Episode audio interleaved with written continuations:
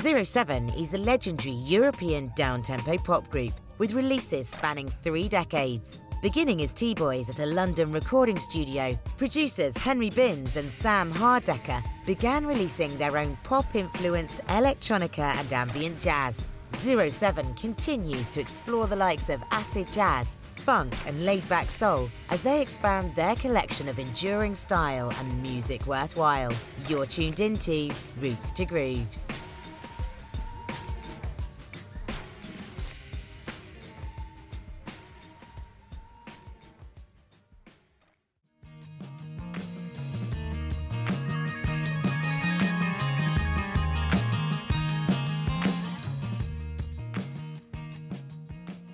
Hello, everybody, and welcome back What's- to another episode of Risk Groups. Yes. um, across from me is Jay Purcell. I am Jesse Quigley. Yes, Like Jay said, that makes us roots to grooves. yeah, we've uh, you know been gone for a little bit off camera, but no one would know because we keep busting out the episodes on a weekly, Working hard behind the scenes, working hard behind the scenes, yeah, and uh, posting content. yes, getting becoming social media marketing managers. and stuff. Yes. and we're excited. Uh, so the first episode in 2022 that we're recording, yeah. and this will come out in a couple months. So hello, future people. Hello, future people. We're with you. We're right there with you. We love you. Yeah, we- we've done a lot of uh, great episodes. I think Um, it's a, a year, by the way, almost. This- I- yeah. I, will have to look up when our first episode dropped, but I think it was around February 2020, okay. in the thick There of we go. COVID, or the second, the the or 20 was it? No, 2021. Shit. Yeah. Okay, we're Yeah. in 2022 now. I was just No, having we- this conversation with someone because you know how everyone said 2020 wasn't a year. Yeah. That, And now we're in 22. I'm realizing that 21 was kind of a lost year as well, a Yeah. little bit. But it wasn't really lost because, like, as I said, February, we s- dropped our Mm-hmm. 1st episode of Roots Grooves. Pretty much did every week throughout the year. I missed a couple of weeks uh, early, you know, we're early proud of- on. we're- but yeah. we're proud of what we accomplished. Yeah, and and I want to thank the listeners out there because we do get we're we're we're getting a consistently like 200 listeners a week. Yeah, thank you for tuning in. listening. Yeah, and uh, we're on YouTube as well. Excuse me, and um, yeah, this is this is good stuff. And then this week, talking about this group out of UK, zero seven Yes. zero seven. So this is a cool group. Yeah, Um, Henry Binns and Sam Hardiker. yeah, the They're duo. the two main guys, Yeah. I would say. And then it's a band Yeah. with a little bit of a rotation of different vocalists Yeah, um, and, and musicians. Would you say, is that fair? yeah, hmm yeah. And Well, uh, so I've, I've seen them on stage with seven or eight people even. yeah, And they've, they've got drums. yeah, yeah. Um, I don't know, even acoustic guitar, a lot of their songs. They're, they're chill wave, not Yeah. maybe not chill wave, but down tempo, yeah. chill out type music. Yeah, a lot of people call them like the original chill out, down tempo, Mm-hmm. lo fi stuff in the early 2000s because their first album was 2001. So, you know, damn. But their their music is quite timeless. Yeah. As I, think so, as I yeah. was listening, Yeah, it, yeah, yeah. could have come out um, stuff. For example, off their first album, Mm-hmm. could have come out in the '70s almost. You could hear, Yeah. you know, something that sounds like, you know, a lot of the music sounds kind of nostalgic, like it's coming from another time. Yeah, yeah. Or you know, it, it feels like memories when you listen to it. Yeah. Um, and I, it, this seems consistent through a lot of different people who listen, and that's kind of what draws a lot of people to zero seven Yeah, yeah. um, is that kind of common thread of feeling of nostalgia and timelessness, Yeah. Mhm. um, which is really cool. And a lot of nostalgia for me, particularly as well. Yeah. Because uh, I discovered them right at, in 2001. Uh, So right when they were coming onto the scene, Yeah, white right when they dropped this out their first album because it was kind of big in the UK. It was Mm-hmm. it was a mainstream release, and they're on TV all the time. Their singles were played on the radio.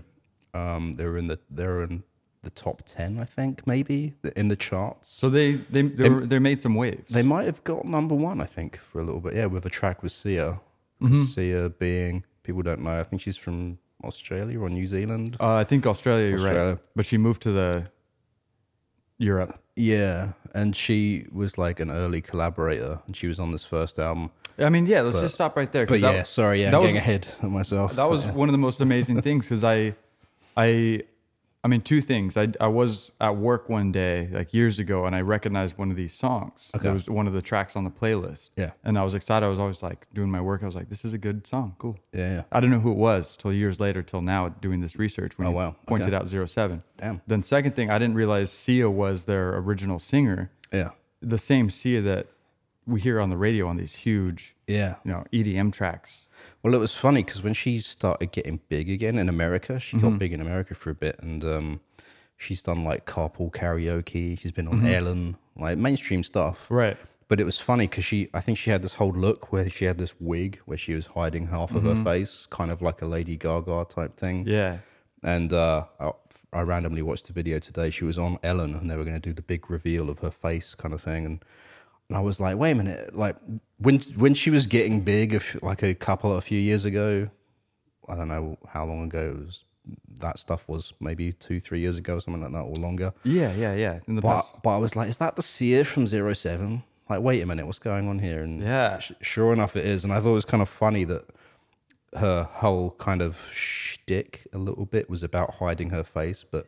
Mm-hmm. But like 20 years ago, she was out there in the open in the UK performing and on all these TV shows and stuff like that. Mm-hmm. Yeah. So it's like, you know, No, yeah, her career 07. is a little bit of a backwards thing because she stepped out of the spotlight, being the the main Yeah. vocalist for Zero Seven. Yeah, yeah. I mean, their first like three albums. Yeah. and then she wanted to do her own thing. Yeah. and so she started, and it was a little slower going as a complete solo artist. But then she got some fame in her own right, Right. Yeah. Yeah. and and yeah, became pretty popular in different genres of music. yeah.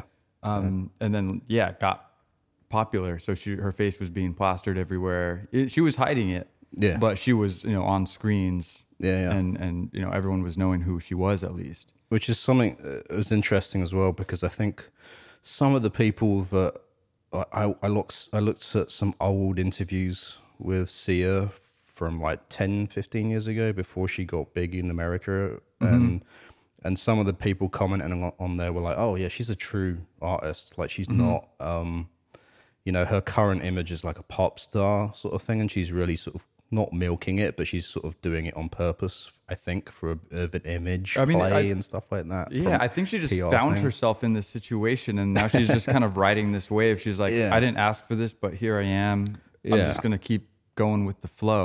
yeah but then the stuff she was talking about like way back in the day was like really about the music and the artistry and stuff like that and people will recognize it i think people that have gone back in time to see her old interviews realize that and and yeah again this is what she was doing with zero seven like back in the day and which is it's super cool to see this this to me it was you know just kind of wild to see like wow that sia was in zero seven in this cool band Mm-hmm. doing singer songwriter stuff and nobody knew who she was yeah um i don't know just a cool story Yeah, yeah. so that, that's what was excited uh, um what excited me while i was doing this research was Yeah, yeah.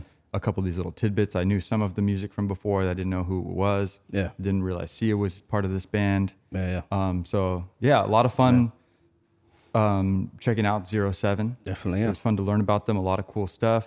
They're groovy. They're chill. yeah Um, just real good music. Yeah, Um, they've been described as trip hop, electronica, down tempo, acid jazz, Mm-hmm. ambient, chill out. Uh, for me, um, I thought that there's definitely some parallels with Air, you know, the French band. I was gonna bring that up too. Oh, Yeah. Mm-hmm. Yeah, on the fir- on the first few albums at least, some very s- particular tracks for me that sound like Air. Really Uh, similar in that timelessness feel and kind of chill but groovy feel. yeah, yeah, yeah. So awesome. And um, I al- I also thought maybe there might be a little bit of a parallel with Men I Trust, maybe. Mm. Yeah. and and a group we did a episode on. Yeah, I could definitely that that chillness and the softness and the intimacy. Yeah, yeah. I could definitely see parallels there. Yeah. Um, and yeah, so I mean, Hen- what we said Henry Binns and Sam Hardecker are the two guys. Yeah, so let's back it up a little bit. See where back- these guys back it came up. from. Yeah. they were they were friends in Camden. Yeah, Is that in the UK or where is that? yeah. It's a, like a mm, area of London. I don't know. Jay's what our, you- our personal UK geography. expert. Trying to translate into American terms, Yeah. like if you think of New York and you think of Manhattan, and Right. all these different areas, like Camden is an area in Right. London. And um, yeah, I spent a lot of time out there. It's uh, it used to be uh, I played some shows in Camden as well, actually. Oh, nice. With my band, um, and it, it's changed a lot actually. When I was there, and probably when these guys were kicking around, it was a little, a lot more um, uh, genuine in terms of like the music scene and the culture scene that was happening there, sort of thing. Just coming. Artists were more organic. What would you say? um, Yeah, like it was. It was definitely like the area of London to go and f- you could find a music club any night of the week, and you'd find some bands playing there. You know, indie bands from London and from outside of London. Like Mm-hmm. a lot of people uh, did their early years performing in a lot of venues in Camden and like I think about a cup four years ago or less when I went back there, it didn't have that same vibe anymore. It seemed more touristy now, more um I think it's the same with any like sort of area of a city that can become gentrified, right? The, everything the price is raised, so the people that are there creating the music move out Right. to other areas that are cheaper and stuff like that. So And it's a shell of what it was. Kind of, yeah. Um, but yeah, but these guys were living there, and uh, it's fun. I think like th- Henry made a comment about them, him uh, knowing Sam as a kid, but then I watched an interview with Sam, and he was he he was asked how they met, and he couldn't remember. He was sort of like. He was really like struggling hard to think, but the one thing he did remember, he said he was in Camden, and they they knew- at that time you were still knew a lot of mutual friends and stuff like that. Right. And he said one day he was just walking down the street. Henry was coming towards him, and he was Mm-hmm. wearing these big uh, orange headphones. Is what uh, Sam remembered. Th- So this must have been like early 90s, Um, like, yeah, mid Early mid-nineties? mid a yeah, few years before they got started. yeah, and um, yeah, and and Henry was like took his headphones off and was like, "Here, listen to this," and it, and Sam said it was just like some old soul track. He did, Mm-hmm. couldn't remember the name of it or whatever.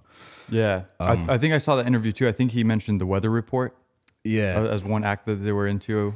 Yeah, he said like after that moment they decided to hang out a lot more. Um, they But- go, yeah, It wasn't for a few years until they actually started making music. Is that right? yeah, yeah. So still in these days they were just um, They were intri- interested, they were intrigued, and they, they Yeah. had these ideas kind of flowing. But yeah, once once they met, it took a couple of years or a few years for them to actually start making beats and putting together music. yeah. I think um, like Sam was maybe more of a music appreciator, more coming at it from a DJ standpoint and sampling Right. with really like primitive gear back in that time. He said Henry would come over and they'd just basically get stoned and Sam would play vinyl records. And yeah, it would be like Herbie Hancock or Weather Report. Nice. Um, Some Herbie. Yeah, Sam said he would borrow these records from like some older guy that he knew that was into this stuff, and, and basically Sam's thing was he was trying to listen for breaks and beats that he could like sample, and um and he said like when he got into some of the harder like prog jazz fusiony stuff that like Henry would lose patience and like leave kind of thing because he, wa- he wasn't into it. He was Yeah. like more into like old soul type stuff, and Right. all that kind of thing. Um, But then I think like they sort of did that for a while, but then they kind of didn't really see each other um, for a while after that. And but there was a point when Henry got a job in a big commercial recording studio, Right. and he randomly called up uh, Sam one day and said, um, "I know, like, we have a job here available, like it's like an engineer assistant sort of thing, Mm-hmm. and I know you're interested. Like, you know, do you want? Are you interested?" And he was like, "Yeah, Yeah. So I was like, uh, heck yeah. yeah, exactly, yeah." So, Uh, that studio was Mickey Most's. Right. I haven't heard of Mickey Most. Yeah, But Mickey Most. You know, sounds like Mickey Mouse. Obviously, I guess it's a play on Mickey Mouse. Mickey Most's. Um, yeah, I don't know. why I wrote this R A K. R A K. Yeah, Mickey Most R A K. I don't know. Recording studio in London. But anyway, Mickey Most Rack. Yeah, wh- R A K Studios. yeah, you see that too. Oh, I What- guess maybe they uh, it got renamed at a certain point. Oh, okay. Yeah.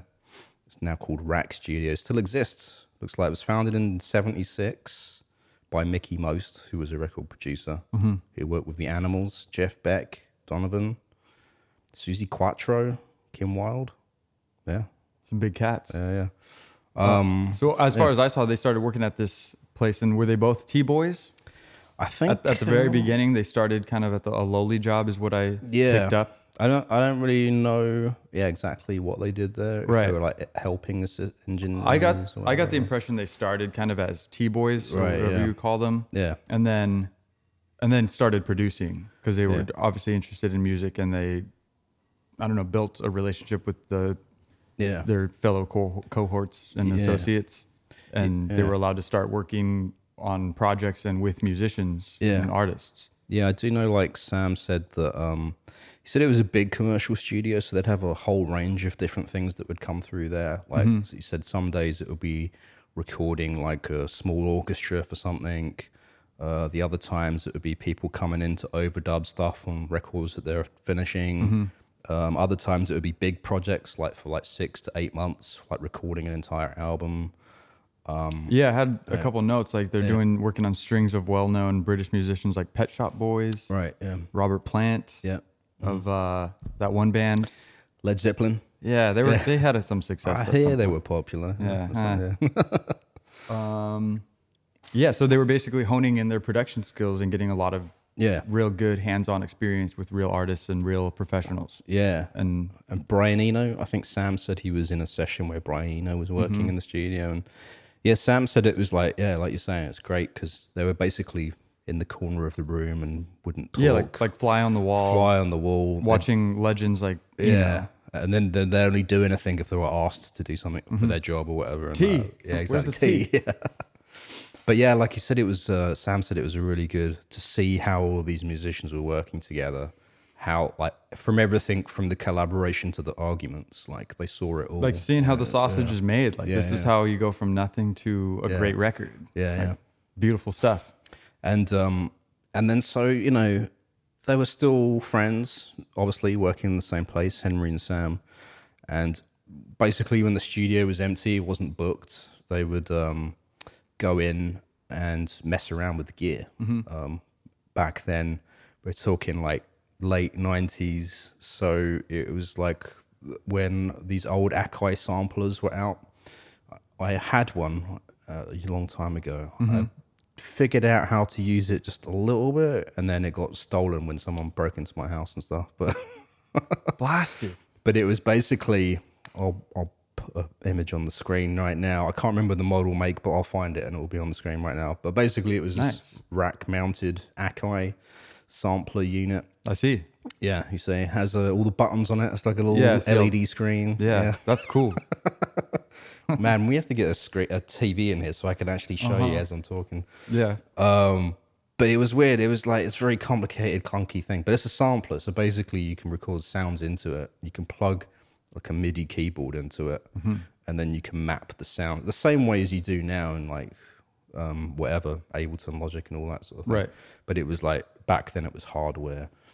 They also had this one called Atari, which was a rack mounted thing as well, but you plugged it into an external computer monitor and it had like a bigger screen that you could use for editing samples and stuff like that. And It was the same company as Atari. The, the, didn't they make like games, Yeah, like yeah. video games? Yeah, Same yeah. company. Yeah, yeah. Technology company. Same, I think it was a computer, so yeah, mean, yeah. mostly used for games, but then also uh, Music. early music sampling. Yeah, Nice. so Mm-hmm. Good for them.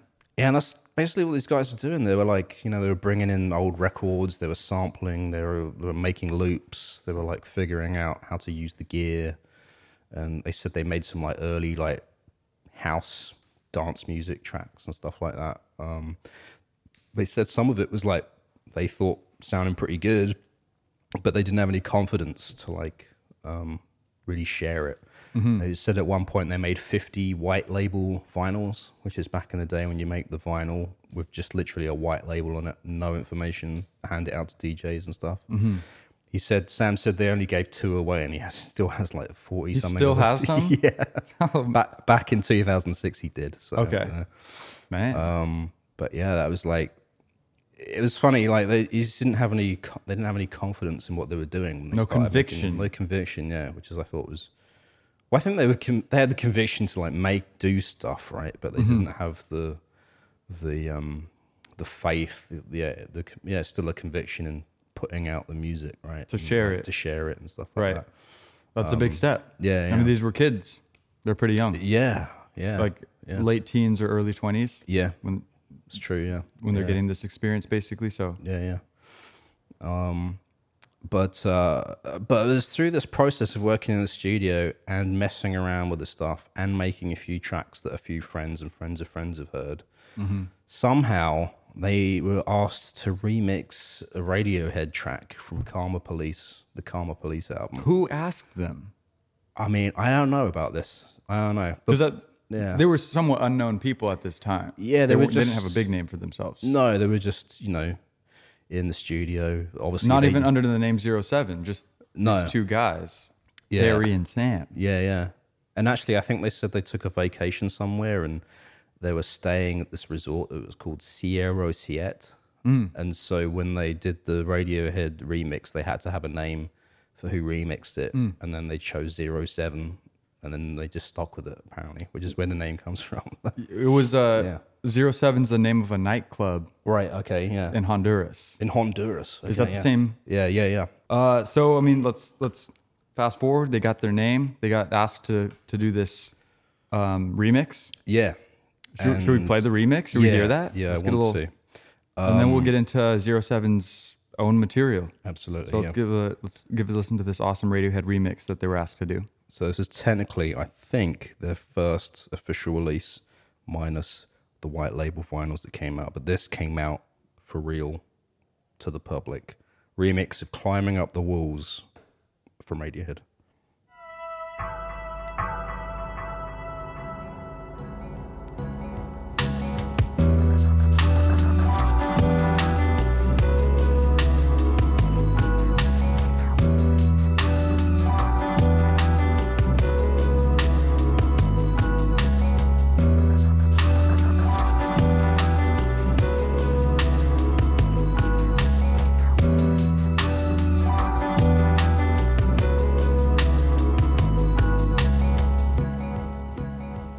I am the king surrounding your house. Who keeps your toys in the basement?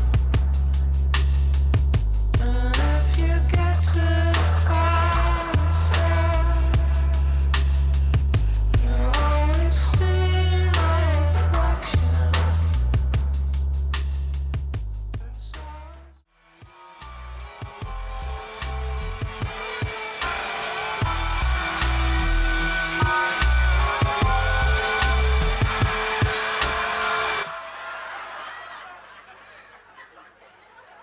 There you go. "Climbing Up the Walls" uh, by Radiohead, a remix by Zero Seven. Um, pretty much the first official release from Zero Seven, and uh, it was out in '97, around the same time that album came out off of uh, OK Computer. Nice. Yeah. Yeah, I've never heard that. That was great. Yeah, yeah. Awesome Yeah. remix. Yeah, yeah. So you can see how they add that chillability. Yeah. And it was funny. I think Sam said like they made it and they didn't really know what it was. They they were like, we don't even know what this is. We can't classify this. like, Mm-hmm. Yeah. what genre is it? yeah.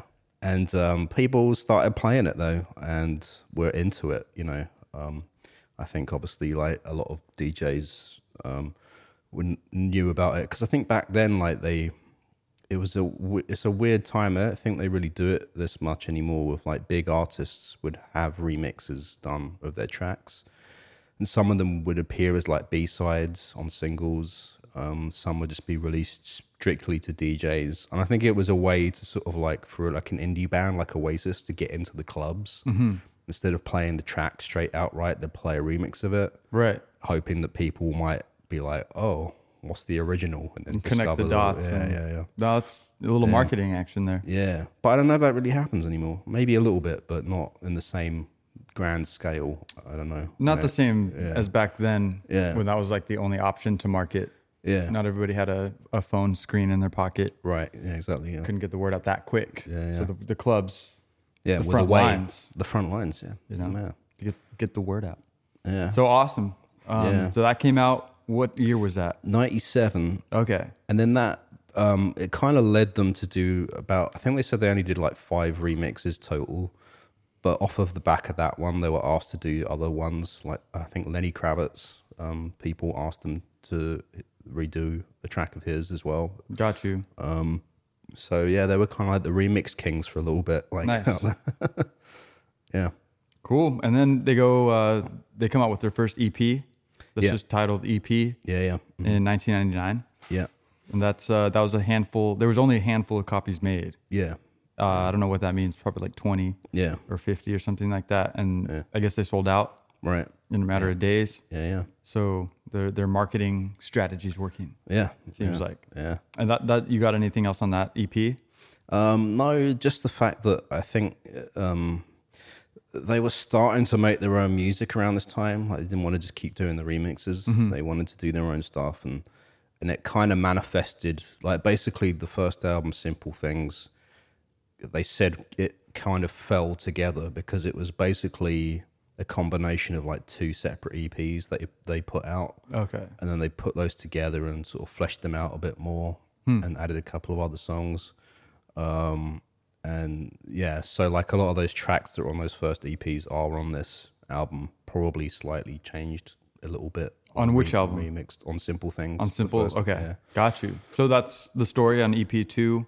yeah, yeah as well Um, yeah yeah Basically, they're Yeah. they're just coming out with all these singles. They're building music, creating Yeah. stuff, yeah and they're trying to get it released. So they released EP one in 1999, EP two in uh, 2000, 2000 yeah yeah or so, yeah i think so yeah somewhere in between 99 and 2001, obviously. yeah and, then, it brings us to Simple Things, their debut Yeah. full length album in 2001. yeah yeah So that's really great. That's um, turns out where I first, where the song comes from that I first heard Zero Seven. right okay Um, which so that's exciting. That was their first album. Yeah. Uh, collection of laid back soul, acid jazz, yeah uh, funk. Yeah. Yeah, these guys are funky. I don't know if that's been said too, but Yeah, yeah. we said groovy, but I would add a little funk in there too yeah for sure you know, chill funk. Um, and it had they had collaborators with respected vocalists like Moses. yeah I'm not really familiar with, but Sia, yeah um, Sophia Barker. yeah So yeah, good stuff. I mean, great. yeah Um, I don't. Do we want to play a track off that right now? yeah I think we have one loaded up. This was. I'll tell you the quick little story. This is when I was as a busser at a fine dining restaurant, and I would they would play this on the the playlist, and I'd just be bussing tables, working, put my head down, and yeah this song would come on yeah offer a little glimmer of hope to get through the day. and it's called In the Waiting Line, right? Here it is. An apt title. There we go.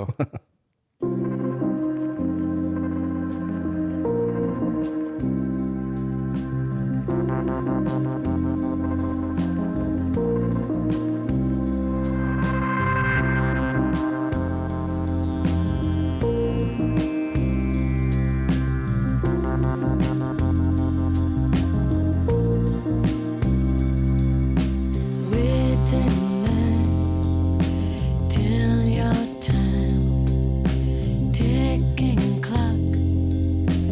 Everyone stop, 'cause everyone's saying different things to me, different things to me. Everyone's saying different things to me, different things to me. Everything they can, everything they can. Everyone's taking everything they can, everything they can. And everyone's saying different things to me, different things to me. In the Waiting Line from 07 from their debut album Simple Things. so you can hear um, Sia's beautiful voice. Not on that. That's not Sia? No. Oh, who that's is that? What, that's what I thought as well. It's an artist called Sophie Barker. oh, that's Sophie Barker. That's Sophie Barker, Well, Sophie yeah. Barker's beautiful voice. I mean, Yeah. I mean when it came out I thought I thought it was Sia on every track, but it um, Yeah. Because back then, um, not like now on Spotify where you can see the featured artists. Like you just have the back of the CD case with the ni- names of the tracks, Right. And they wouldn't always call out who's the, the on there. features and stuff. yeah, unless you open the little booklet, and go And through it. dig but in. Back in the day, Yeah. that was fun, though. yeah.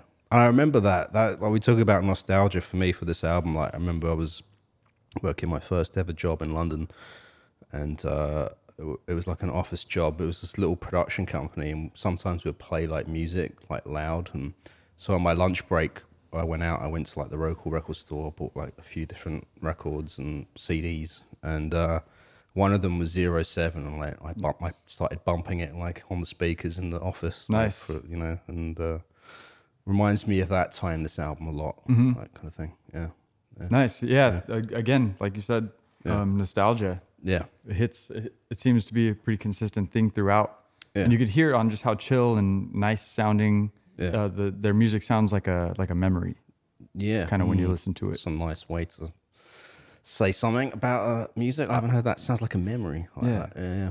Yeah. uh, you know as a compliment in Yeah. a yeah, good way Of course. Yeah.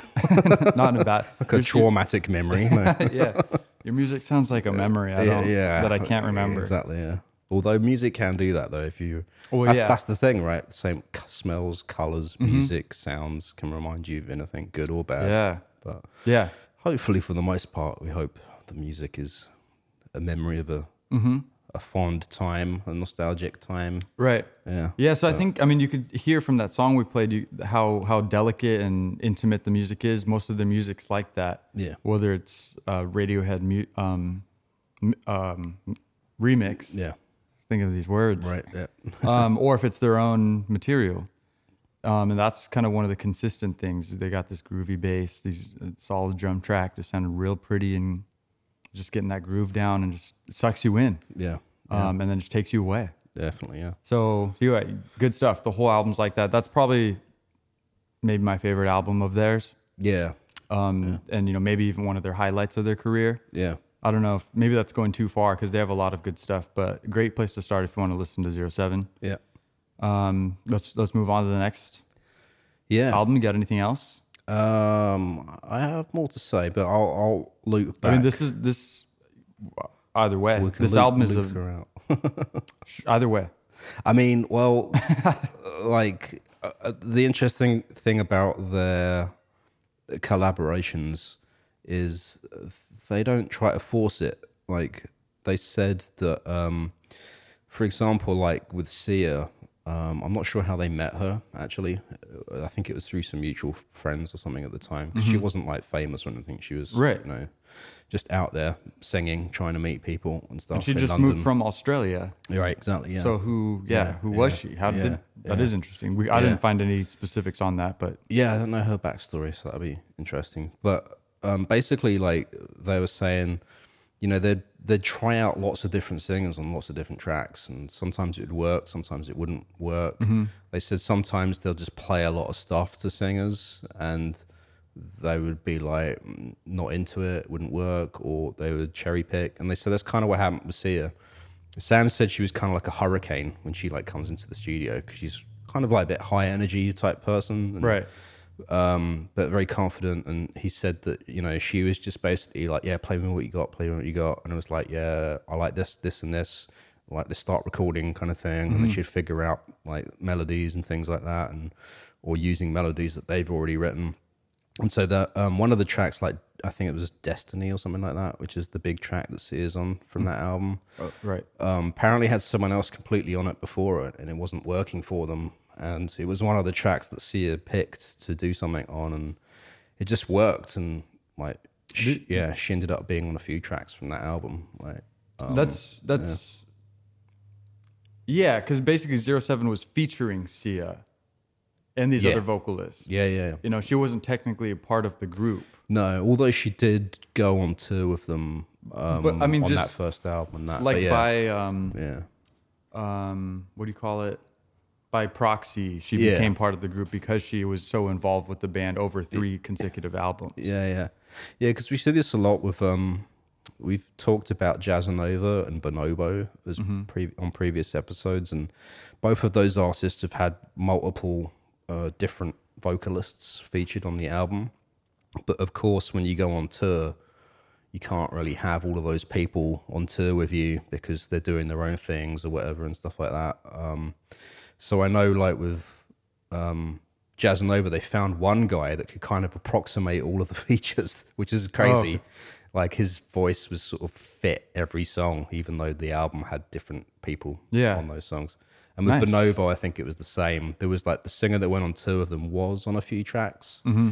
but obviously they also Bonobo also had Erica Badu on a track and other people they couldn't go on to. Right. Uh, but I think with Sia and Zero Seven at that time, you know, they were both on the come up, as you would say, sort of Right. thing. And so the opportunity to tour and this album coming out, kind of thing, like Yeah, and, and you know, they're pho- back in that time, all the promo stuff, they were photographed as a band, and Sia was in the photos. Oh, and yeah? stuff like that. Yeah, with a couple of other members that were Nice. just band members, sort of thing. Yeah, but um, but yeah, I mean, like just yeah about the collaboration thing, it was just uh, uh, that's the thing is they're um, uh, yeah, they're just they're o- open. They're not pushy. They also say that they're like worried about asking certain people later on in their career, assuming that they would say no for some reason or something. But it's kind of the way they've worked with these collaborations. Is um, but they basically the reason they wanted the collaborations is they wanted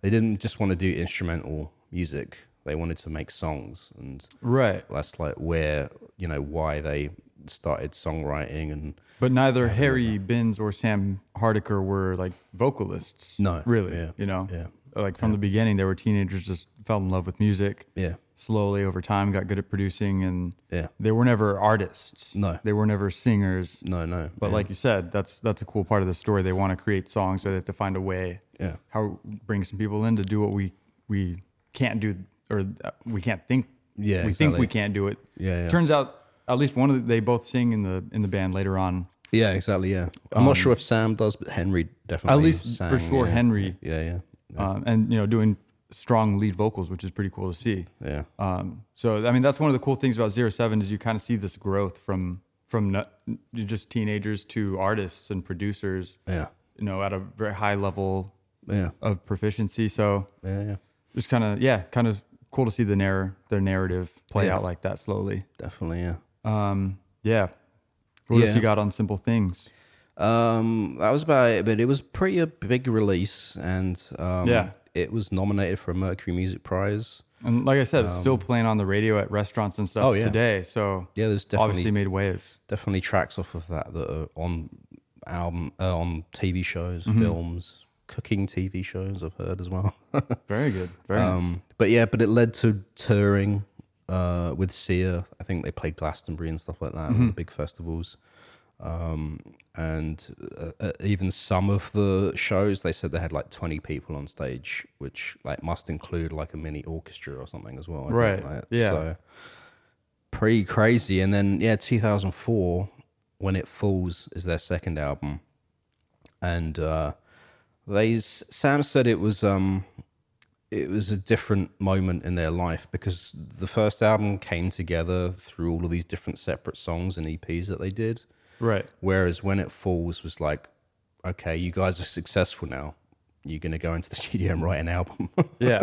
and I think it was like, uh, you know, there's the, there's always that pressure. Also, there's the follow up pressure. You know, that used to be a thing of like, you had one successful album, now you have to. And they, I'm sure that, they right. experienced that because Yeah, they yeah. had a, a strong first album. Yeah, exactly. Yeah, um, that you know a lot of people were listening to Mm-hmm. had different features so there's a lot of energy surrounding it yeah, yeah, um, and obviously it carries on to this day yeah. so still making waves yeah, um, how do you think they did with their I think their it's sophomore effort I think it's great. I think it's an uh, it feels more cohesive to me. Feels more mature. Um, same general style same, yeah, general style. Again, for me, a lot of um, tracks that remind me a lot of um, Air, right Um, and uh, again, they got some great features on here. Moses again, Sia again, Sophie Barker again, uh, an artist called Tina Dico or Dico. I don't, I don't know how to pronounce, unfortunately. Um, but yeah, I think it's I think it's a great album, and it, it doesn't translate for me when they talk about like Sam talked about. It was a struggle to put together. Basically, they said it said there was a timeline on it. They had to deliver it by a certain time. He said they feel like they didn't have enough ideas or material to warrant finishing it, kind of thing right and also I think they had a lot of personal things in their lives that were going crazy as well. Mm-hmm. He didn't allude into what was going on there, but um, but for me, it's great. I, I love it. I would listen to this album in its entirety. Um, same yeah. yeah, yeah, i mean yeah their first three are Yeah. it's kind of like a trilogy I think so. Yeah, feels like a little bit yeah, um, and you know all all three feature the third one also features sophia barker and sia is that right Um, I think so. I think C has pretty much been Sia was Yeah. definitely on that Yeah, one. she's definitely on there. Um, I think Jose Gonzalez, which Right. Mm-hmm. we'll talk about in a little bit as well. But um, yeah, should we spin a, a a track off when it falls? If you to got give one. people a thing. Um, I picked out this one called "Look Up," which I liked. I think it's I think it's my favorite one. Of my, yeah, I think I obviously picked only one, so that's my favorite. that's the one. there we go.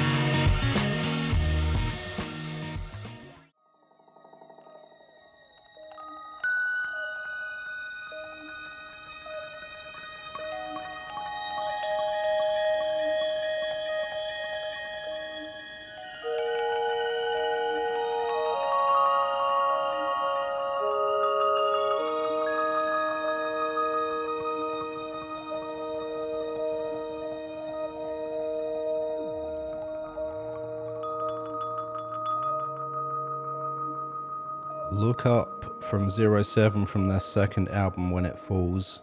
It's an uh, instrumental, obviously. No features on that one, but. And it sounds like a harmonica or mouth organ or maybe accordion, accordion solo happening in there. I Um, yeah. thought it sounded like a ma- harmonica. I think to it's me, one of but- those things you hold and it's like a keyboard, but you blow into it. Oh, okay. The uh, Damon Albarn uses that a lot. Uh-huh, on Gor- yeah. Gorillaz stuff. yeah. Uh, Is that what it is? I think I can't think of the name though. Mm, it's not Mellotron, is it? No. I have no idea. No, I Yeah, can't. it's I on know the it. list, I know it. Yeah, We're musicians. We know it. yeah. they exist. I never- Vibraphone? No. No. I just can't get it. Yeah, what is it? Let's uh, say something interesting. I'll see if I can find the name. Okay, well here's what I was gonna say. Okay. Because zero seven I think I was trying to do my own little research right here. Yeah. Um after the fact during our episode. Yeah. But their next album is Garden that comes up. And Yeah. around this time, 2004, Zero Seven was featured on the popular movie Garden State, Oh, yeah, okay. um, featuring Zach Braff. Yes. He starred and wrote and directed that. I saw that movie. It's a okay. good movie. yeah, um, who's that? Natalie Portman's in it too, I think. Yeah, yeah. Yeah, and then it's it's I think it's kind of a well regarded uh, playlist of music. Yeah, that's yeah. Kind of made the rounds, and everyone, a lot of you know, music people appreciate the the awesome music that's on there. And Zero Seven had one song on there. Yeah. that I was mean, a there's a Coldplay song. The Shins have two songs. Yeah, there was um uh, a lot of great music on that. It was a Mm-hmm. kind of yeah. Even watching the movie, the music was kind of integral to that movie. uh, Yeah. in some way. Yeah. Yeah, so I mean, you could find this on uh, Spotify streaming for free. okay, yeah. uh, Garden State music from the motion picture. Nice. came out 2014. Yeah. Um, and I'm I'm not exactly sure when that came out. Obviously, the music came out, and then they put it in the movie. So Yeah. it was around 2004, 2005. Right. And then all this stuff. I'm trying to loop it together because their album went in I think 2005 was called Garden, Yeah. but has no relation to Garden State the movie. No, they Just a said- coincidence. They said they called it that because of the artwork. They're inspired by the artwork that was created Okay. for the album cover, and that's what led them to call it the Garden. Okay, Yeah, cool. So yeah, And yeah, great. And so that has more contributions from Sia.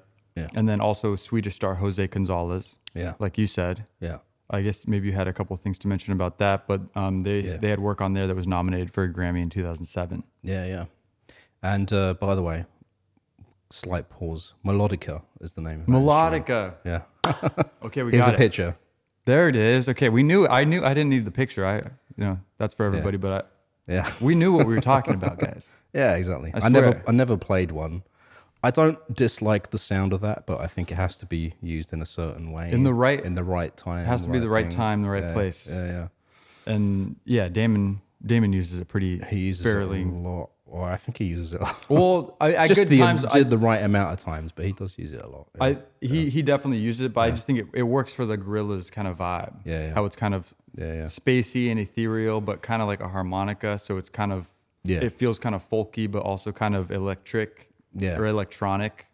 Yeah. Um, and it kind of gives it a weird little vibe and wherever it, it pops up. But obviously, Damon Albarn and the Gorillas. well, here's an keep that interesting weird energy. aside because yeah, he also used it on this um, one-off collaboration album he called he did called Mali Music. He went to Mali in Africa and recorded with all of these like East African musicians. I Mm-hmm. think it's East Africa, I don't know. Um, and uh, he used it on on that as well on that album. Okay. uh, sparingly, but it was like haunting kind of yeah sort of Mm-hmm. with the sound. rest of the backdrop of the that Yeah. style of music probably Yeah, it was like sort of slow African y music. The way they recorded that album, there was a lot of like room atmosphere. It sounded like a lot Mm-hmm. of musicians in a room, and then you'd hear his like haunting melodica melodies here and there. It's kinda creeping Yeah. Marley music's a good album, actually. i'll have to check that out too yeah he got interested and he would go Yeah. over to to africa yeah, yeah. pretty consistently for a while right yeah, yeah. I think through that. to learn about the, their culture and the music and everything Yeah, and I think he was doing something with, like UNICEF or something like that, Mm-hmm. That- and that's how that album came about a little bit, something like that. Nice. But, um, yeah, something like that something like that. this is rooster grooves we don't do research that much We okay? just do something like that. yeah something like that that's good enough print yeah, uh, so that's yeah they got a grammy in, or nomination in 2007 for garden yeah, uh, did you have anything to say about jose gonzalez right now yeah. I mean, so he came about in like the similar time, early two thousands. swedish Yeah, pop star yeah. question mark Well, not really a pop. He's like an acoustic singer songwriter, mm-hmm. and uh, he had this one album out called Veneer, and it's just it's super chill. It's basically just him and a guitar, Mm-hmm. and pretty stripped down yeah, but it's like not um, it's not in your face acoustic singer songwriter music. It's very very chill, very light, very like precious sounding in a way. Is another way I describe it. Precious. Um, yeah, the good. I'm just. I saw a couple of tracks on here that um, uh, if you want to go spin them, slow moves, which is the first track off of that, and a track called crosses. They're just very. They're like sort of rhythmic and a little bit mm, hypnotic. I would say like his music is kind of hypnotic in a way, mm-hmm. which is interesting. And um, and yeah, so basically he appears on a couple of tracks on this album. Uh, Let me see, one, two, three, four, five. He's- So a lot. yeah, or four tracks, and then there's an acoustic version of one of them. Two of those tracks they said that he wrote, and two of them Zero Seven wrote, and uh, it was I think they got put together maybe with some label people, like a meeting, and um, They're like, we need some vocalists. 'cause yeah, we don't so have any in our band. here's a hip artist right C now. is leaving. exactly. and uh, and they played some tracks to him, and, and he said, "Yeah, I like it. Let's let's do something." And the sound was a little bit like, like well, like he was kind of like he, he described Jose Gonzalez as um, he can come across as shy, but Sam said he's actually like a confident person. I think in his ability and his music and stuff like that. And so he would, but he wasn't very vocal or talkative about what he liked about music. He just liked it and said he'd do it. And I think he was like very busy in that time. They said he was like in between touring, and he basically they had a few meetings with him. He came into the studio for a couple of sessions, recorded these, and then that was it. And then they tried to get in contact with him and again, and they couldn't get in contact with him because he was on tour and busy Yeah. and stuff like that. Um, but uh, it- yeah, he's a but he's a really good artist. I haven't listened to his stuff since Veneer, and Veneer came out in 2006, his Mm-hmm. solo album. But he- but that album is just like incredible, and I, I kind of want to like check out what he's done since then, like recheck back in. Maybe we'll do an episode about him. I'm not sure what the sound of what he's doing is Right. right, now, sort of thing. But But his collaboration with Zero Seven just fit very neatly with what he was doing solo wise, kind of thing, in that time. It was just a, a, a time of synchronicities for these artists. Um, Yeah, I came think so. together and they Which had to share happens. that energy. They Same with attracted each Sia, other. right? Yeah. Sia was a synchronicity Right. thing.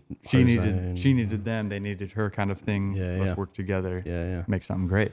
yeah, And everybody went on their way. yeah. That's great. Um, and then so yeah, what? That's that's what we got on on Garden, right? Are we on Yeah Ghost? Uh, well, let's play this one track. Oh, we got a track to play. I'm sorry, but I Yeah. don't mean to be rushing.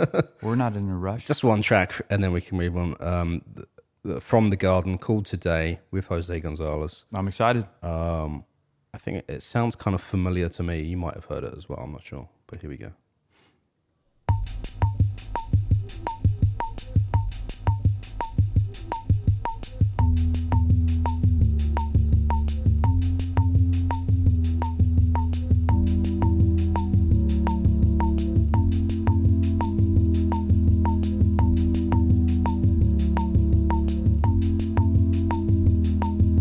Siren sounding out, are we going to war?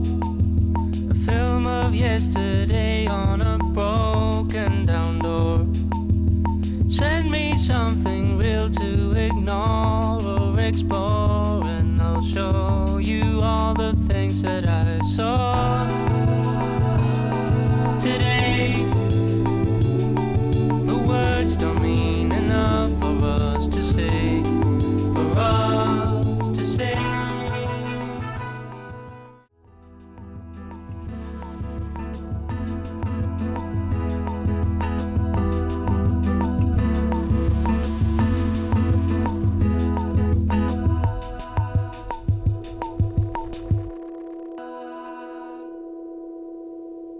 Today from Zero Seven featuring Jose Gonzalez from their third album, second album, second album, Garden, The Garden, That's like their third album. third album. Yeah.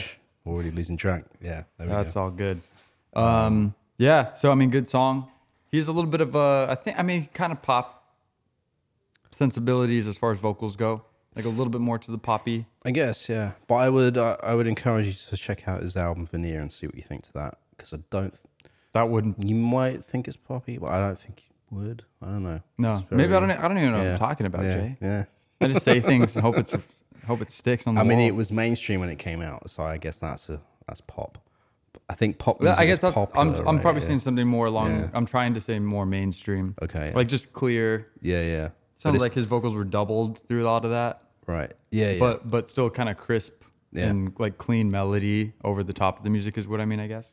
I think he's one of these singers that has that um, recording technique on their vocals where they double it up and it Mm-hmm. has that very specific sound. I- I, think there's a few artists that do that. trying to think. And it's like their style point. Um, yeah, I'm trying to think. There was someone I was thinking about, but I can't think of the name right now. Where, yeah, they get that kind of thick vocal layer, like processing sort of thing. And I think it's like a doubling up. Mm-hmm. It's not a melody. It's like singing the same thing, the same or something, same register, something like that. I don't know. It's like Mm-hmm. Like a drone note it's kind of yeah. over, the, over in the back. It's or like something. adding a bass or something Yeah. to the the high, but it's doesn't. It's not like wildly different, right? It's like close, similar sounding. Yeah. If Okay. you know what I mean, like Ki- I think. because it's singing the same. It's not doing like a crazy melody in a higher register that's off. It's, It's just like building yeah. a texture yeah, yeah, building a texture. Yeah, on the same vocal part Yeah. to give it a little bit more dimension. Yeah. I think then we're on the same page. Yeah. yeah. And that's what I was saying about um, uh, Sam was saying about him. He said that uh, about Jose Gonzalez that if you listen to his solo stuff, it's very stripped down. It sounds very simple. Um, but he, but Sam said he's someone that clearly um, understands or is interested in recording techniques and how you produce things. Right. Um, he said he listens to a lot of like electronic music and all kinds of music, Jose. Mm-hmm. So, but the music he does himself is like this hypnotic, acoustic kind of chill stuff. Yeah. Okay, no, because I, I was doing a little bit of research on him, and he was into like when he was a kid, like twelve years old, he was listening to stuff like Michael Jackson, Hmm. Mm-hmm. Bob Marley, and the Wailers. Um, yeah, That's all I'll say Yeah, yeah. on that. Yeah, yeah. But just a little context there. eclectic influences. Mm-hmm. That's the interesting thing about these artists we cover is like you know a lot of them listen to wildly different influences than what is the And output then of their music. come together and, Yeah. and build some that yeah, obviously people appreciate, like stuff that Zero Seven comes out with yeah, yeah. pretty consistently.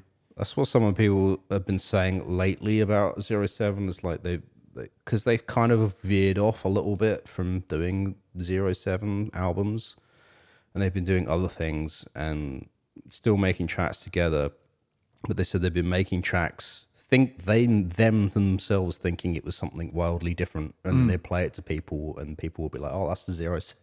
Oh, yeah, yeah, yeah. It's like one of those situations where it's like no matter what they do, they can't help but sound like themselves. Right. Which is Would- kind of a, maybe a compliment. I, I, don't w- know, I was like, about to yeah. say that's a huge Yeah. compliment. Yeah. If you're trying to let, like let's do a house song. you Yeah. know? Yeah, you're, yeah. you're like, look, we did something so different. You wouldn't even Yeah, recognize exactly, us. yeah. And everyone's like, you guys did it again. That's Exactly, dope. It sounds just like Zero Seven, but it's a house track.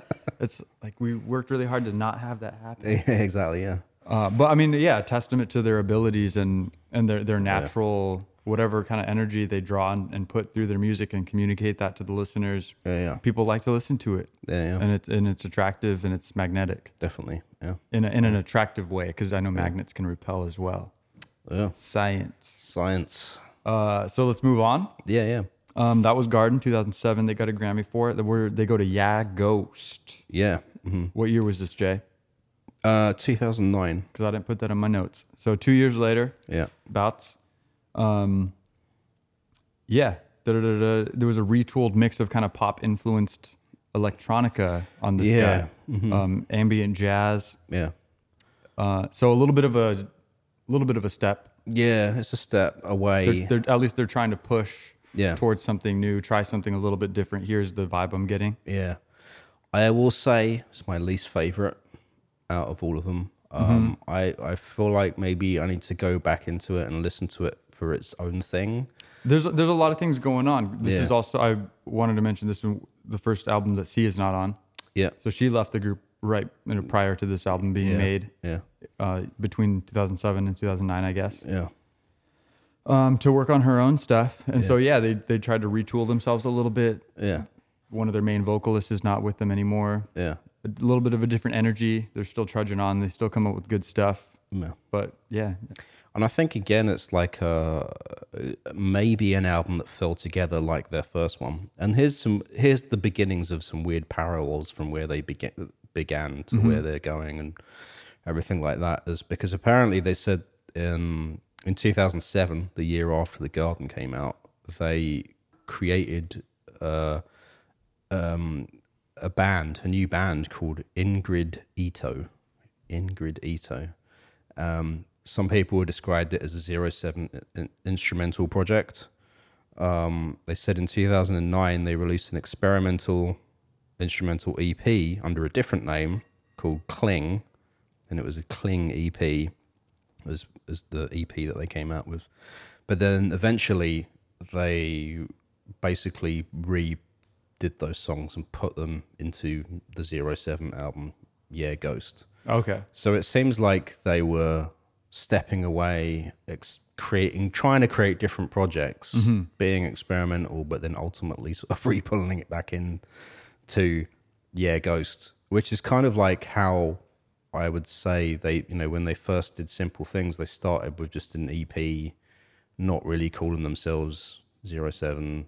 Or when they were writing it, but they put it out on as Commencing with the 07. creation of stuff just, and then just doing the creation, seeing what yeah. happens and dealing with it afterward. Yeah, and then you know, so it's, it seems like a similar thing happened here a little bit. Um, although they're further along in their career, they've done a lot of stuff at this point, Right. um, but they're still creatively trying to be experimental and trying to sort of m- maybe move themselves out of their self-imposed boxes or whatever, like creatively. I don't know. I, it feels like that was kind of what they were doing here, and you can hear it. I think on this album, it's not it's not the same um, smoothness. Uh, it's funny because I think Sam at a certain point said that you know he wanted to create songs, he didn't want to create instrumental stuff, but on this it feels like they've kind of gone away from the song thing and gone back more into like an experimental electronic phase of doing things, sort of thing. Although there's still vocals on this album. Yeah, there are. Yeah, yeah, yeah. I mean, they have uh, they do have some features on this. Um, Yeah, for one, they they align themselves with a new singer, yeah, um, Eska yeah. Tung Tung. Uh, uh, bro, just absolutely cannot do it. Eska, there's there's an M at the beginning of this name. is that right or is that a typo? Mm, Tungwazi. Oh no, she, Tongue- she goes by Eska. Eska. Yeah, But you saw that last name? Eska. I didn't. No, I, Uh, didn't I see- have a M T U N G W A Z I. Okay, I didn't see that. Hey, let Uh, us know if I'm way off base or if I'm doing good research, you guys. Let me know. But Eska, either way.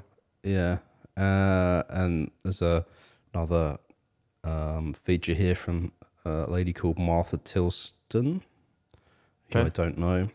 Jackie Daniels, not Jack Daniels, Jackie Daniels, Jackie Dan. who doesn't have anything on Spotify other than the feature. Too on School for Cool? 07. Yeah, Too School for Cool. Um, Baby Monster, I think they did a remix of a track. Mm-hmm. Um, but yeah, it's uh, yeah, there are vocals on this, and like the Eska track is kind of poppy. I thought, um, Right. I think but yeah. yeah, I think she helped put a little bit more emphasis on pop. yeah, that's more of them a as well. song. I think it's the second track on that called Mr. McGee. Mr. McGee. and uh, it's more of a song structure. But the rest of them, they they have like weird build ups, strange middles, a Mm-hmm. little bit like going a little bit crazy. Right. In- but I mean, in interesting ways though. Giving uh, but, like, themselves a little bit of a, a longer leash at parts Yeah. on time. yeah, yeah, At yeah, times. yeah. Um, I, I have a quote, Jay, Okay, about why it's called Yeah Ghost. all right. Because why is that? What does that mean? Yeah. I don't know. I have a quote. Uh, Sam Hardiker says The track sounded slightly like a ghost at first. We didn't quite know how to get them to move on, you know? Somehow we had to live with that for a while. Throwing those two random words together kind of got that across for me. It was like giving a shout out to the ghosts who've been living with us in the studio for a couple of years. It felt like a haunted studio for a while. Wow. That's Well, what Sam said. I would like to think about that emotion and go listen to the album. Again That now. that's a good Like, little thing uh, yeah, to yeah, have in your yeah. head as you as you listen to that album. I'm- that's Absolutely. a great idea. Yeah, yeah, Dre. yeah. Everyone, go do that right now. Frame it. That, maybe that's the thing. It's like it's one of these albums where it needs a little bit of context for me. Yeah, Maybe- exactly. That could be the difference for you. like maybe uh, just it probably wouldn't be that way if it was like an album that came out and I hadn't heard anything previously, then I wouldn't be trying to compare it in my mind or whatever, and stuff Right. Like that. I think that's what I was doing with this. I was like, Going into the, the next Yeah. album with the same context as yeah, an earlier album. which I think which, which happens with with artists, right? Um, where you kind of do that, but it's like, well, here's a reference: Kid A, Radiohead, right? A lot of people thought that was a crazy, massive departure from regular Radiohead stuff. No guitars. Yeah, a lot of program sounding drums and Yeah. a lot of electronics. Um, actually, um, Henry from Zero Seven has a credit as doing some sample work on Kid A. Oh, really? Yeah, so he did like work um, with them, and I think Nigel Godrich has done some work with the Zero Seven as well. Nice. like uh, Nigel Godrich being Famed. Ra- Radiohead producer. Mm-hmm. Yeah. Um. Uh. Yeah, but like for me, when I got Ra- Kid A, I loved it. I don't know. Mm-hmm. I was just like, maybe it was early. I mean, I loved uh, OK Computer, and I thought it was. Ex- I thought that was experimental talked about it before with like Paranoid Android being Yeah. like the bohemian rhapsody of Yeah. Mm-hmm. music because of how complex the arrangement is and all that sort of stuff. Um, and uh, yeah, Kid A for me, I liked it. Like, and uh, Tom York has done some solo stuff, which is kind of in the same vein as Kid A as well. Like, Mm-hmm. Yeah, like all stuff. Adams for Peace. Yeah, yeah, yeah. Um, or his his Tom York solo his stuff. solo stuff. Yeah. Um, so yeah, I mean it's a it's a thing. It's like and maybe it's just a weird jarring thing for Zero Seven because you know you've been listening to this sort of chilled down tempo soul-y thing Mm-hmm. and and then now you get to this album that's like uh, is it what's, what is, Is that's it the not that's same? not the same vibe but And you, you come to Yeah. this crossroads with almost yeah, every yeah. band and the It's fans. true. Yeah, yeah. like, like if you don't change, then your audience is like, they never change. They do the same thing every time. Oh, yeah. But if Yeah. you change, then they're like, well, they changed. It's not what I, why I like this band. Yeah, They yeah. went a different direction. Yeah. Like, what do you want them to do? Yeah, yeah, You lose either way, Jay. yeah, yeah. It's true. I'm just kidding. We're all winners. okay. Um, that's that's all I got on Y- Yeah Ghost. That's their last LP, right? yeah, Full length LP. Uh, that- their last full length twenty um, was it nineteen that came out? I think. let's go with that. I don't Oh have it no, pulled up. two thousand nine, even even longer ago. Oh yeah, Yeah. Ten, just ten years off. Yeah, it's just ten years old. um, since then, uh, in 2014, they came out with an EP called Simple Science. Um, and then uh, in 2018, they released one track called Mono. And in 2019, they did Swimmers, which is a track that you picked out on on the playlist here. Yeah, featuring- that that was another one I put on our list of potential songs to play. Yeah, yeah. Because it was uh, it was one I was I was looking through songs and stuff. I realized I'd already liked this Oh, okay. song Oh, nice. Okay. based off like a random playlist that Spotify was playing. Okay. Even up to years ago, I just had it sitting in my phone as a Yeah. with a little heart next to it that I hit right. during a random playlist at some point in my life. Yeah. And I was like, oh, this is zero seven. Okay. Nice. Cool. So that's a good that's a good track. Cool. I haven't heard it actually, so we might we might play out with that. Yeah, Um, it's a good one. I like it. and their most recent thing was in August of 2020, uh, a single called Shadows, and uh, in October of 2020 they released an EP called Shadows as well with four tracks. Nice. So it, this is what I say about them coming full circle a little bit. Is like they've done all these albums, the last full length one being 2009, but then since then they've just been doing EPs and songs, Mm-hmm. and I, I'm not entirely sure why that is. I think it's uh, partly uh, their creative process. It's partly the long how long they've been going. It's been like 20 years. I mean, plus that- now, yeah. At you this know? point, they've been a band for a minute. Uh, it might also be like the the scene of music right now as well, Mm-hmm. where albums, even though every artist is still prizing the album as a body of work to work on and release, the listeners are not uh, consuming the albums in the same way, or like the, the mass listeners aren't. You know, it's like Like, it's like about artists songs. still realize how, how valuable it is to release Yeah. and how awesome it is to release a body of work altogether Yeah. meant to be listened to in this order. And I think true fans are as well, like the people that will go to the live shows, probably listen to the albums. But but for everyone else, it's about the song culture. or, Yeah. you know. Um, so I haven't heard them talk about that, but I feel like you know it's twenty years on now. We're in a different time. Um, but it seems like from what I have read about, I think it might be more to do with their creative process and uh, I think uh, Henry did say in an interview like they're older now and it takes them like longer to like dig something like to be into something Yeah, yeah, yeah. They're- so it doesn't come as like quickly to them anymore to like oh here's something we wrote we like it you know it's like it's it's the process is slowed down a bit for them now where they're just like mm, They're- we did this but we're not like so hot about it to release it Yeah. or like you know it's like they're, they're jaded. yeah, maybe, yeah. I don't know what's going on in their lives. I don't know if they're like super financially successful from all of this or not. I Right. don't know. Like, um, yeah, I don't know if they're like having to do other stuff to pay the bills. I mean, I It's wonder. like- yeah, But a band, as a band in this state, uh, you know, of, of, of, of accomplishment, yeah, they should have been getting paid. You know, Yeah. like their music, like I like I said, we heard it at Yeah. in restaurants and stuff. Yeah. Twenty years after the fact. and in films and TV shows, right? Right. All their tracks get used. Yeah, like we said, Garden State. So I Yeah, mean, if they're not getting paid enough, I mean, this is a band that would I would say they deserve to, and they've put in the work, Yeah, and they've like their music has paved out a little space for zero seven in the yeah. in the zeitgeist. Yeah. well, So- he, here's a cool. You know how I like to throw back my references to, fu- to previous Oh, episodes. yes, yes. What do we got? I'm going all the way back to episode one. Ooh, Krongbin. Krungbin, yeah. Uh, DJ, drummer from Krungbin.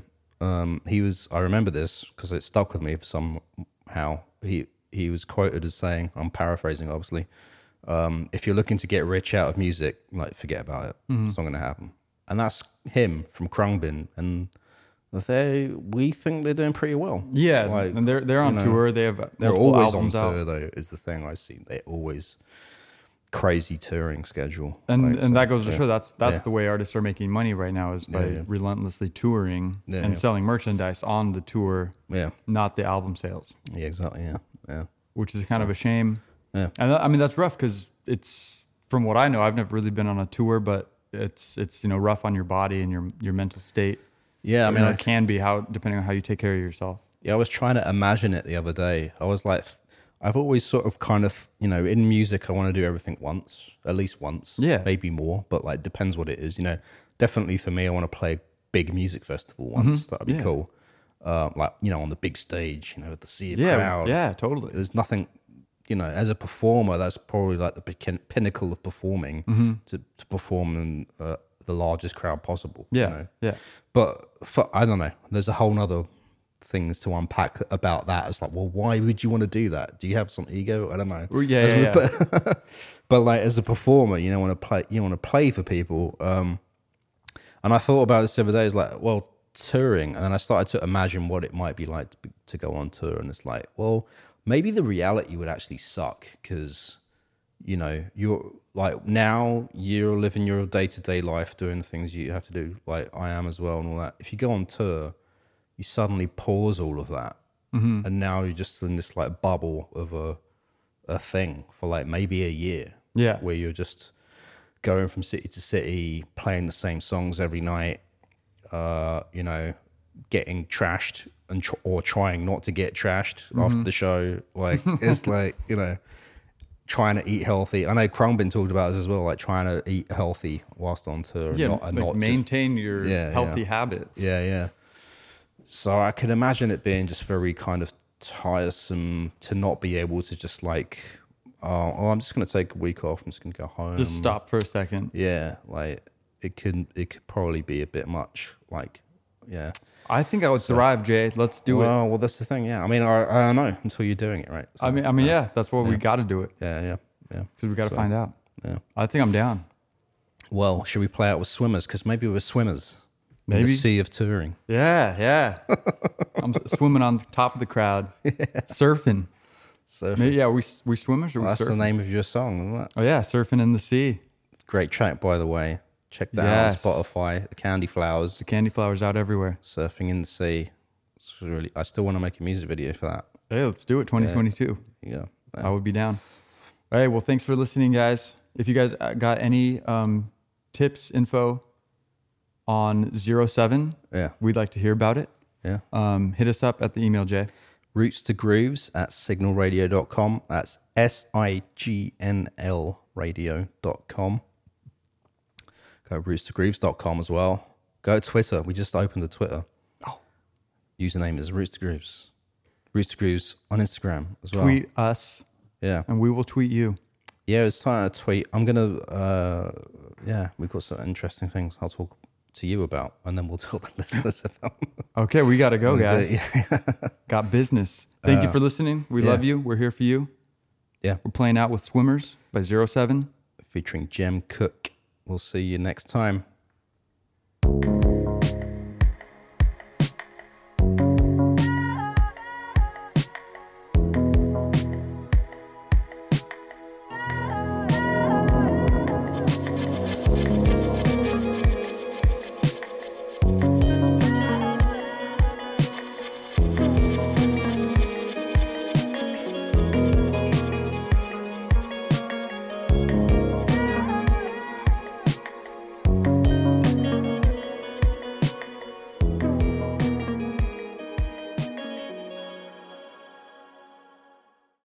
Roots to Grooves is a production of Signal Radio. For more music and independent culture, visit signalradio.com. That's S I G N L radio.com.